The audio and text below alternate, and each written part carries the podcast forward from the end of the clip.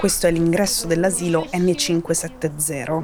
Qui a Kiev gli asili nido non hanno un nome, hanno dei codici a seconda della zona, del distretto in cui si trovano.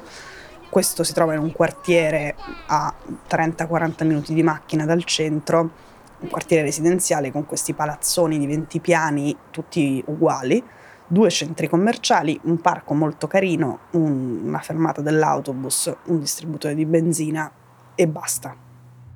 Я мама п'ятьох дітей. Звісно, що я переживаю за майбутнє не тільки країни, а персонально нашої сім'ї. Е, Звичайно, я переживаю е, за ситуацію в країні. І Lei è Veronica, ha cinque figli, ha lasciato i due più piccoli, che sono un maschio e una femmina, all'asilo, ma dei suoi cinque figli quello per cui è più preoccupata in questo momento è il più grande, che di anni ne ha 18, quindi è in età da leva militare, che qui è obbligatoria, ma se vai all'università la puoi fare dopo facendo cose eh, un po' diverse e comunque se la situazione rimane come quella attuale i ragazzi in età da leva non vanno al fronte. Se la situazione cambia e c'è un'invasione, il figlio di Veronica di 18 anni andrà in guerra.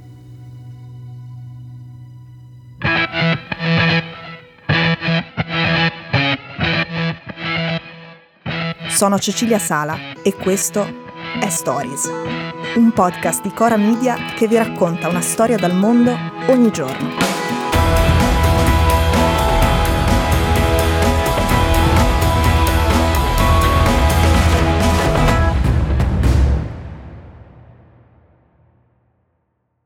Tra i genitori che ci sono fuori dall'asilo, ho parlato con un po' di loro, Veronica insieme ad altre mamme è una di quelle più preoccupate e ha anche creato una specie di comitato di quartiere molto spontaneo, molto arrangiato per protestare perché il comune ha messo dei cartelli alla base di tutti questi palazzoni tutti uguali. Sui cartelli c'è scritto qui c'è rifugio nei sotterranei, eh, qui c'è rifugio, qui c'è il nascondiglio in caso di bombardamento, dovete mettervi qui. Sono degli pseudo bunker non proprio attrezzati che possono funzionare diciamo per qualche ora, non sono dei posti dove puoi resistere e dove hai le risorse per rimanere per giorni nel caso dovesse essere necessario.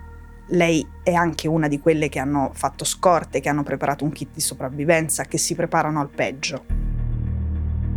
Ma tra i genitori fuori dall'asilo ce ne sono anche molti che invece sono preoccupati dell'allarme che si è creato rispetto alla situazione dell'Ucraina e alle 100.000 truppe russe schierate ai suoi confini. E ce l'hanno con il governo del presidente Zelensky, che mh, non è messo benissimo in questo momento a livello di consensi, al 27% di approvazione, e ha fatto una cosa il governo, che in teoria potrebbe anche essere perfettamente ragionevole, cioè ha tenuto un discorso diverso internamente e esternamente, rivolgendosi all'interno del paese un discorso rassicurante, e parlando fuori dai confini, soprattutto agli occidentali e ovviamente in particolare agli Stati Uniti, un discorso molto preoccupato. Poche settimane fa Zelensky diceva addirittura che insomma, era questione di giorni e ci sarebbe stato eh, un colpo di Stato voluto dai russi contro di lui. Il fatto è che però non viviamo in un mondo a compartimenti stagno, quindi il discorso rivolto all'esterno per ricevere aiuto dall'Occidente e il discorso all'interno per rassicurare la popolazione si sono mischiati e hanno creato confusione. E questi genitori sono preoccupati della destabilizzazione, delle conseguenze di questo allarme, del fatto che sale l'inflazione, che i capitali stranieri, gli investimenti stranieri se ne vanno. Per esempio, mentre rassicuravano la popolazione, chiedevano eh, le armi ed è difficile essere rassicuranti e dire che va tutto bene mentre arrivano 80-90 tonnellate di armi che sono state chieste dagli ucraini, in particolare arrivano dagli Stati Uniti e dal Regno Unito all'aeroporto internazionale di Kiev quasi tutti i giorni. Contemporaneamente ufficiali ucraini dicono basta con questo allarmismo degli Stati Uniti, bisogna calmare i toni il panico è la premessa del fallimento e il panico è la premessa del fallimento è diventato un po' uno slogan di chi la pensa in questo modo ed è una frase che dicevano anche alcuni genitori fuori dall'asilo. Українці це в принципі досить така миролюбива нація, і вони, ну скажімо так, за добро в усьому світі. Io all'asilo ho chiacchierato con i genitori, ma soprattutto ho conosciuto la maestra, Natalie. lei ha 36 anni ma ne dimostra di meno, ha i capelli lunghi, neri, ha gli occhioni azzurri, ha le unghie molto curate e le ciglia finte.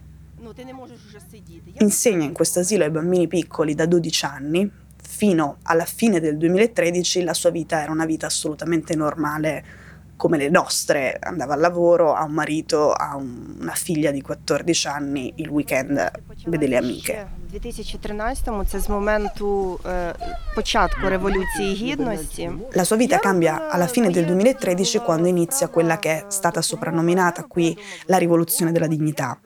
Sono delle grandi manifestazioni contro il governo al potere in quel momento, che è un governo amico dei russi, e pro-Europa, a favore dell'ingresso dell'Ucraina nell'Unione Europea.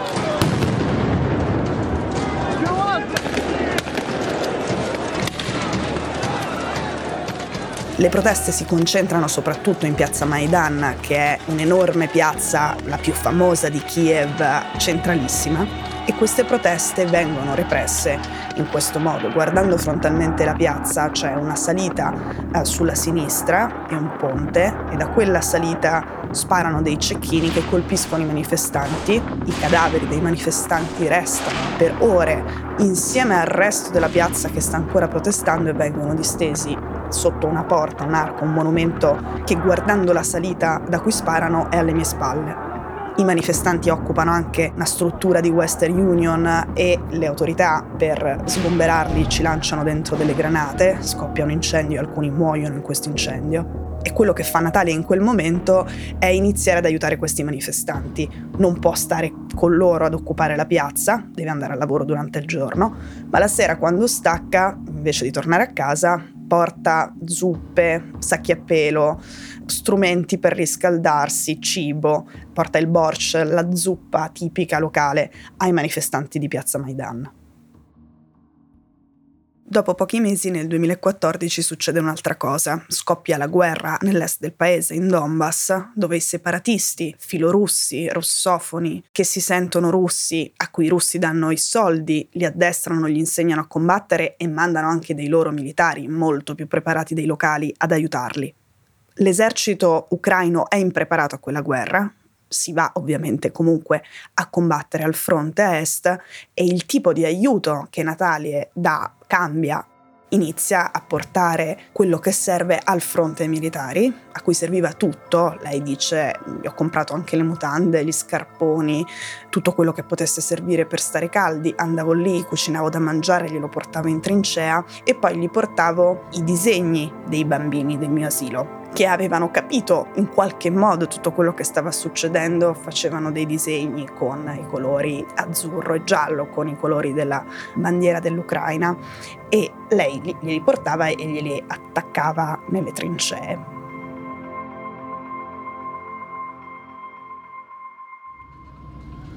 Stiamo andando 50-60 km a sud di Kiev verso Odessa dove c'è questo appunto ehm, c'è il, il, poligono nella foresta dove si, si, si allenano e si addestrano i, i, volontari che in questo caso, nel caso del, del gruppo di, di Natalie, si chiamano gli Orsi di Marussia. Це добровольчий батальйон, е, який організувала волонтер і ветеран АТО Маруся Звіробій. Da quando Putin ha iniziato ad ammassare truppe e armi ai confini, a Natalia non basta più essere quella che aiuta quelli che sono al fronte. Se fosse necessario vuole andarci lei a combattere e per questo ha iniziato ad addestrarsi e ha imparato a sparare. О, молодці.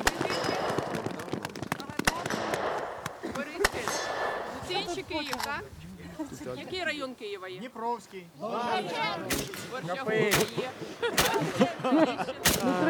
Добровольчого. Добровольці Це вони я маю на увазі, як, як називався? Марусині ведмедь. Il capo supremo del battaglione in cui si addestra Natalie è Marussia, che significa Maria. Lei è una quarantenne, è una veterana, è stata a combattere nei paracadutisti nella guerra del Donbass che inizia nel 2014 e il battaglione di Natalia infatti prende il nome dalla sua leader, si chiama Gli Orsi di Marussia. La loro bandiera è azzurra e gialla, che sono i colori della bandiera ucraina, e poi a quattro colori accanto c'è il rosso e il nero che sono i colori del sangue e della terra ed erano anche i colori dei nazionalisti ucraini della seconda guerra mondiale. Al centro, in mezzo a questi quattro quadrati di colori diversi, c'è un orso cattivo con le fauci spalancate.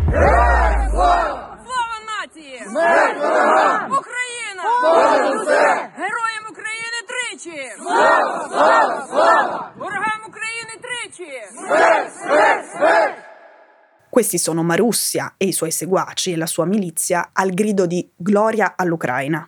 E questo è ovviamente un, un rito che viene fatto ogni volta prima di cominciare l'addestramento. Di milizie come queste, di milizie di, di, di volontari e di civili, ce ne sono moltissime auto-organizzate in giro per l'Ucraina e come in questo caso la gente che viene qui a imparare a combattere è di tutti i tipi e di tutte le età.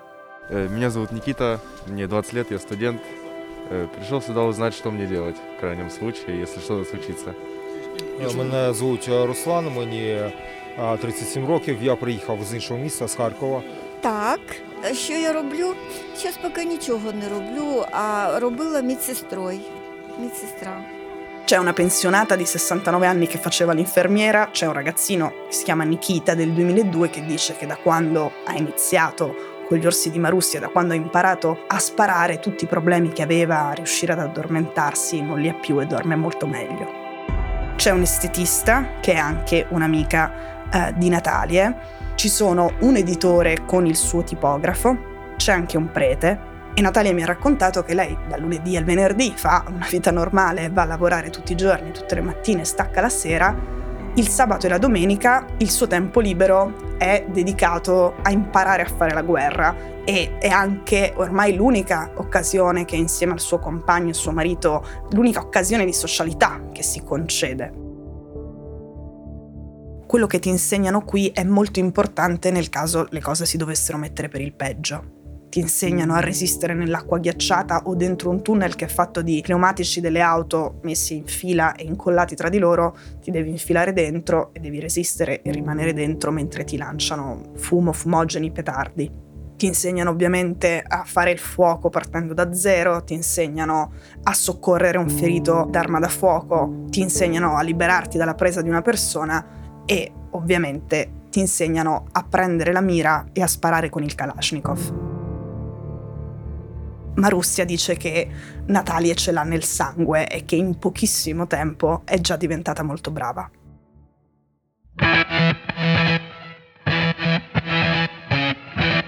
Stories è un podcast di Cecilia Sala prodotto da Cora Media. La cura editoriale è di Francesca Milano. L'advisor è Pablo Trincia. La producer è Monica De Benedictis. La post-produzione e il sound design sono di Daniele Marinello. La sigla e la supervisione del suono e della musica sono di Luca Micheli.